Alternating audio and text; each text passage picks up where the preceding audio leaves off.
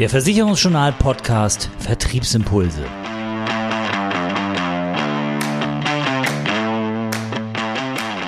Unser Thema heute, das Verivox-Urteil und was es für den einzelnen Versicherungsmakler bedeutet.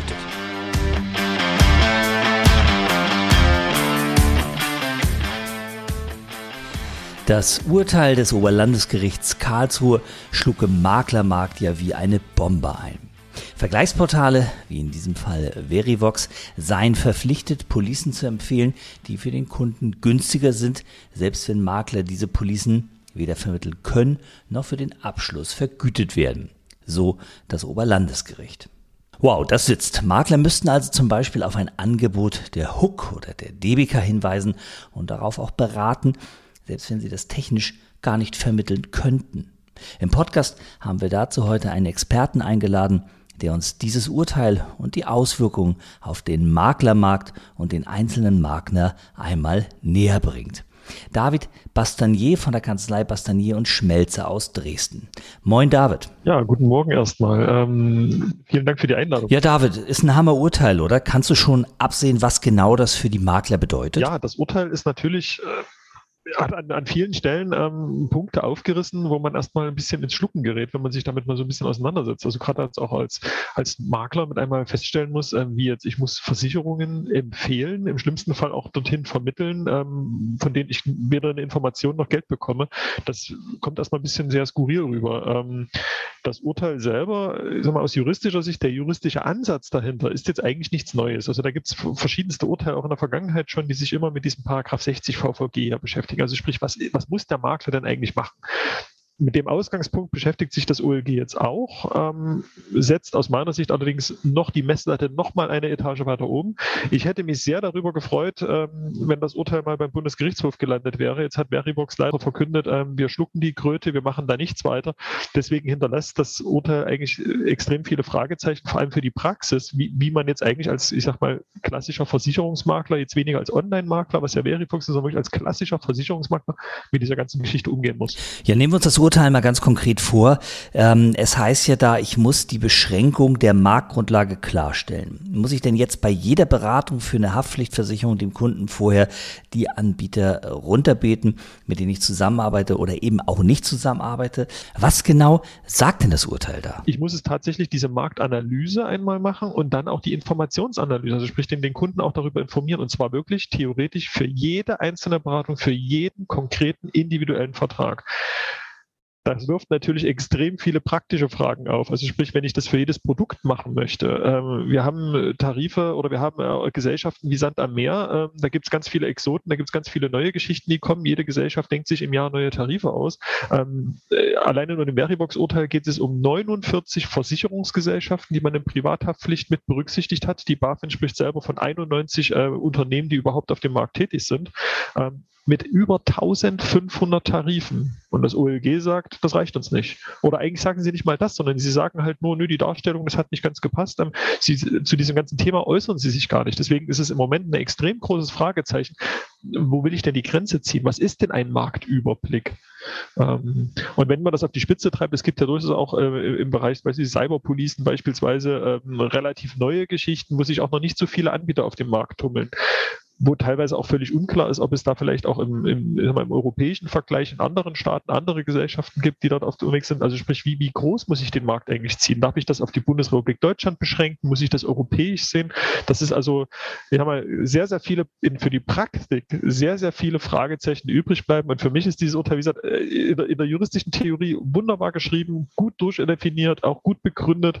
Aber Theorie und Praxis, das klafft hier ganz extrem auseinander, aber wirklich ganz extrem. Jetzt sagt das Gericht ja auch, die Anbieterauswahl ist natürlich grundsätzlich beschränkbar. Also ich muss die Hook und die DBK eben nicht vermitteln, aber ich muss den Kunden eben darüber individuell informieren. Und ein Passus im Maklervertrag dürfte diese individuelle Information ja auf jeden Fall schon einmal nicht darstellen. Heißt das denn für Versicherungsmakler jetzt in der Praxis, dass diese Anbieterauswahl oder die eingeschränkte Anbieterauswahl in die Beratungsdokumentation rein muss? Kann ich das da abbilden? Grundsätzlich ja. Wichtig ist nur, dass der, der Paragraph 61 VVG definiert diese Pflicht, wann diese Informationen, ähm, also über diese eingeschränkte Marktauswahl, wann die erteilt werden müssen. Und das muss vor Abschluss eines Vertrages sein. Weil es im VVG steht, heißt das, bezieht sich das meiner Meinung nach auch nicht auf den Maklervertrag, sondern vor Abschluss des jeweiligen Versicherungsvertrags. Also sprich, da muss man aufpassen, wenn man jetzt sagt, okay, Beratungsdokumentation mache ich im Nachgang fertig, Kunde hat vielleicht den Antrag schon unterschrieben, ähm, ich habe vielleicht sogar schon die Police da und schicke ihm dann im Nachgang alles zu, das könnte zu spät sein, deswegen da vielleicht einen Prozess nochmal zu überlegen. Ähm, wichtig wirklich vor Abschluss des Versicherungsvertrags den Kunden darauf hinzuweisen, Achtung, ähm, die Marktauswahl war etwas eingeschränkt. Und das reicht in der Beratungsdokumentation meiner Meinung nach aus. Das heißt also, dass die Beratungsdokumentation hier durchaus die Lösung sein kann, um die eingeschränkte Anbieterauswahl, wenn man selber eben nicht umfassend mit allen Tarifen am Markt beraten kann und will, dass die durchaus in der Beratungsdokumentation auftauchen kann. Jetzt schauen wir uns einmal die Makler an, die ja selbst Versicherungsvergleiche auf ihrer Website anbieten. Meist ja mit Rechnern, äh, deren Inhalt fremdgespeist wird, wie zum Beispiel bei den Rechnern von Blau Direkt oder Mr. Money. Was bedeutet das Urteil denn für diese Kolleginnen und Kollegen? Sollte man die Rechner nicht erstmal stilllegen, weil eigentlich ist das ja kein Unterschied zu einem Verivox-Rechner, wenn ich das auf meiner eigenen Website ähnlich gestalte. Durchaus, weil am Endeffekt ja in dem Moment, wo ich Vergleichsrechner einsetze, genau dasselbe, was bei Verivox jetzt ähm, bemängelt wurde, er dort genauso gelten kann. Letzten Endes mache ich ja dann auf der eigenen Seite auch nichts anderes als das, was Verivox anbietet. Ähm, wenn die natürlich von dritter Stelle zur Verfügung gestellt werden, sollte man dort natürlich auch mal nachfragen, dem Vertragspartner, ob jetzt Blau Direkt oder wer auch immer, Mr. Money oder wer das alles ist, ähm, die natürlich auch ein Interesse daran haben, den Makler hier nicht einfach ins offene Messer laufen zu lassen, sondern diese Informationen auch bereitzustellen. Das heißt also, auch die werden sich mit dieser ganzen Thematik auseinandersetzen müssen und wahrscheinlich auch in den nächsten ja, Monaten, Wochen ähm, darauf reagieren. Das wäre halt der erste Ansatzpunkt. Ähm, aber auch natürlich gerade in den Fällen, gerade dort, wo quasi das ganze Online-Geschäft stattfindet, dann bin ich genau drin im Anwendungsbereich Anwendungsbereich von diesem Urteil. Ja, jetzt schauen wir doch mal auf das andere Ende der Nahrungs- und Beratungskette. Was sind denn die Folgen, wenn ich nicht wirksam die Anbieterauswahl einschränke. Also wenn ich eben genau dort einen Fehler mache, was jetzt auch Verivox als Fehler nachgewiesen wurde. Wenn man das bis aufs Messer treibt, sind die Konsequenzen relativ weitreichend. Also fangen wir mal vorne an.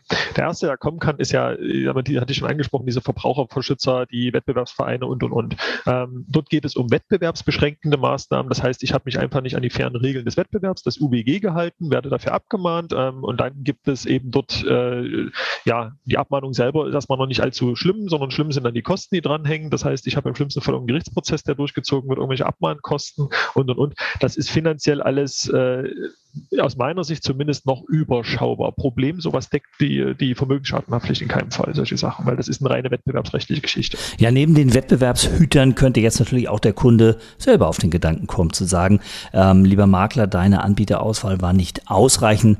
Was würde das denn für mich als Versicherungsmakler bedeuten, wenn ein Kunde dort wirklich gegen mich vorgeht? Interessanter sind dann die Sachen, wenn natürlich, äh, ich sage ja, was weiß ich, irgendein Leistungsausschluss ähm, drin war und er weist mir tatsächlich nach, es gab zum Zeitpunkt der Beratung eine Gesellschaft, die hätte angeboten werden können, die also im Marktvergleich nicht auftaucht, die genau diesen Leistungsausschluss nicht hat. Und dann kommt natürlich der Kunde und sagt, ja, wenn ich das gewusst hätte, hätte ich mich genau dafür entschieden.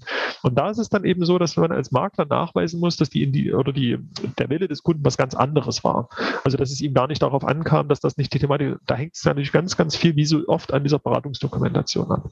Problem an der Geschichte, das kann relativ schnell teuer werden. Also gerade wenn wir jetzt im Berufsunfähigkeitsbereich sind oder Unfallversicherungen und dort habe ich eben kleine Klauseln, die bei dem einen drin sind, beim anderen nicht. Schwere Krankheiten auch so ein Thema. Wir haben jetzt aktuell solche Fälle eben auch schon da, wo eben genau die Frage ist, also die eine Gesellschaft deckt die andere nicht und ähm, wir, warum ist die Auswahl genau für diese Gesellschaft gekommen und nicht für die andere? Ähm, solche Fälle sind ja aber über die Vermögensschadenhaftpflicht mit abgedeckt. Ja, also zumindest da kann man finanziell gesehen, es ist nicht schön, solche Haftungsfälle machen immer keinen Spaß, das ist alles in Ordnung, ähm, aber zumindest das geht einem nicht ganz ans Leder. Ja, und dann haben wir noch einen dritten Punkt, der bisher eigentlich wenig beachtet wurde, wenn über dieses Urteil diskutiert wurde. Es geht nämlich um die Zulassung als Versicherungsmakler. Die dritte Punkt ist, und das ist eigentlich so die, die, die Kernaussage, und er sagt auch, äh, dass das Oberlandesgericht Karlsruhe wortwörtlich in diesem, wirklich in diesem Urteil schreiben, dieses eindrücklich rein, dass je mehr ich natürlich diese Marktauswahl einschränke, desto eher ich auch gegen das Leitbild des Maklers verstoßen kann. Das heißt, der Makler muss natürlich einen Marktüberblick bieten. Wenn ich also von, ich sage jetzt gesponnen, diese 91 Gesellschaften eben nur 10 anbieten kann, weil ich von den anderen keine Informationen bekomme, kann man sich durchaus die Frage stellen, ist man dann eigentlich noch Makler? Die Folge daraus wäre ja dann, wenn ich das nicht mehr erfülle, dann verstoße ich gegen das Gewerberecht bis hin zu, dass es eigentlich eine Gewerbeuntersagung geben könnte. Das heißt, wenn man an irgendwie, entschuldigen Sie den Ausdruck, aber an irgendeinen so kleinen Sacktreter gerät, der mir dann wirklich gegen das Schienbein treten möchte und dann richtig Spaß daran hat, immer wieder reinzudrücken, ähm, kann es durchaus auch über so eine Schiene kommen. Und das sind dann halt Angriffe, mit denen, ähm, also es macht einfach keinen Spaß. Was meinst du, wird sowas in der Praxis denn tatsächlich von den IHKs und von den Gewerbeämtern verfolgt? Ich glaube, also so wie ich auch die IHKs kenne und die Gewerbeämter kenne, haben die kein großes Interesse daran, irgendeinem Gewerbesteuerzahler jetzt unbedingt ans Messer zu liefern und zu sagen, er darf das nicht mehr, dann gibt es dann im Zweifel mal ein Du-Du-Du und wir müssen das anders machen. Und dann ist die Sache auch okay. Also ist immer die Frage, wie man mit denen umgeht. Ja, das muss man sich mal auf der Zunge zergehen lassen. Ich muss also als Makler eigentlich alle Versicherer anbieten, auch wenn ich mit denen kein Geld verdienen kann, auch wenn ich von denen zum Beispiel gar keine Informationen bekomme. Da fragt man sich natürlich ganz zwangsläufig, ist das eigentlich nicht ein Provisionsverbot durch die Hintertür und der mehr oder weniger unmittelbare Zwang, auf Honorarbasis zu beraten in Zukunft? Faktisch gesehen, also wenn man es von der Hintertür betrachtet, ähm, kann das durchaus ein Provisionsverbot sein, weil man dann natürlich sagt, ich muss was empfehlen, wofür ich nichts bekomme. Also muss ich mir ja zwangsläufig auch Gedanken darüber machen, wie gehe ich vielleicht vergütungstechnisch hier mit dem Kunden um. Was rätst du denn jetzt Maklerinnen und Maklern? Wie gehen die am besten vor, wenn sie nicht ins Visier von Gerichten und oder von Verbraucherschützern kommen wollen und sich vielleicht ein bisschen vorbereiten wollen auf das, was da kommen kann und vielleicht irgendwann mal kommt? Also das allererste, was ich immer jedem rate, ist Ruhe bewahren und Kaffee trinken. Ja, also erstmal, äh, ne, ich hatte es vorhin schon gesagt, nichts wird so heiß gegessen, wie es gekocht wird. Das ist der erste Punkt. Ähm, der zweite Punkt ist doch, dass man sich jetzt einfach auch mal rein praktisch überlegen muss, was ist denn in der Vergangenheit alles passiert und was kann in der Zukunft passieren. Und dann muss man sich die Gedanken machen, mit wie viel Aufwand bin ich jetzt bereit, hier aus diesem Ort herauszuziehen und zu investieren, dafür, dass eigentlich eine Leistung erbracht werden muss. Und da haben wir genau über den Punkt, was wir vorhin hatten, wenn ich so eine eingeschränkte Auswahl bereits im Maklervertrag irgendwo drin habe. Wenn ich dem Kunden einfach nur äh, im, im Rahmen der normalen Beratung sage, hier Achtung, nur noch mal fürs Protokoll, alles kann ich nicht anbieten. Ich habe mich aufs Wesentliche beschränkt. Wenn ich Pool angebunden bin, habe ich es vielleicht ein kleines bisschen einfacher, wenn ich alles über den Pool abbilde. Aber ansonsten dem Kunden einfach sagen, diese Gesellschaften biete ich an für den kenne ich mich aus, bei den Rest lege ich meine Hand nicht ins Feuer. Kann sein, dass es da draußen fünf Leute gibt, die es billiger machen, aber billiger heißt nicht besser, lieber Kunde, wir beschränken uns hier drauf. Und ich bin mir ziemlich sicher, das wird nicht das letzte Urteil sein, was in diese Richtung geht. Und irgendwann hat einer den Mumm, mal den Bundesgerichtshof zu fragen und dann haben wir vielleicht doch ein bisschen mehr Klarheit. Deswegen Ruhe bewahren, einen Kaffee trinken, mal sich die eigenen Dokumente angucken und dann eben genau zu überlegen, an welcher Stelle kann ich jetzt vielleicht dem Kunden noch eine kleine Information mit rüberschubsen, vielleicht irgendein Blatt mit einlegen, was ich per E-Mail auch einfach nur rumschicke. Ähm, das muss keiner ausdrucken, das tut keinem weh. Ich muss es halt einfach in den eigenen Prozess mit einbinden. Und dann ist meiner Meinung nach schon erstmal sehr, sehr viel getan. Weil, wie gesagt, dann erst irgendwann einer kommen muss und sagen muss, Achtung, die Auswahl, das, was gemacht wurde, das reicht nicht.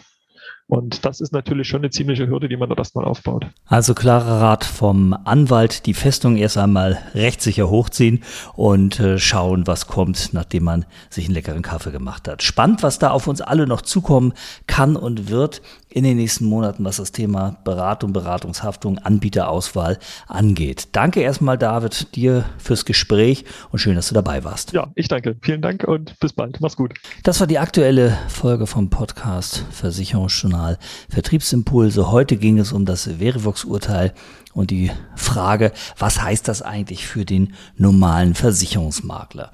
Richtig klar lässt sich diese Frage leider nicht beantworten. Es bleibt auf jeden Fall festzuhalten, dass die Kunden vom Vermittlerinnen und Vermittlern auf jeden Fall über eine eingeschränkte Anbieterauswahl informiert werden sollten, möglichst per Mail in irgendeiner Form nachvollziehbar, damit es später nicht heißt, hätte, hätte, wenn der Kunde dann eventuell im Schadensfall ohne Schutz dasteht. Fakt ist aber auch, und das bleibt natürlich nach diesem Urteil auch zurück, wir Vermittlerinnen und Vermittler bekommen wieder eine neue Aufgabe aufgebürdet, wieder eine neue Last in den Berufsalltag mitgegeben und niemand, weder die Politik oder auch in diesem Fall die Rechtsprechung, die Richter, sagen eigentlich, wie diese Aufgabe konkret zu lösen ist. Das war die aktuelle Ausgabe vom Versicherungsjournal Podcast Vertriebsimpulse. Zusammengestellt und gesprochen von Oliver Mest. Mehr Themen rund um die Beratung und für den Vertrieb gibt es täglich auf www.versicherungsjournal.de.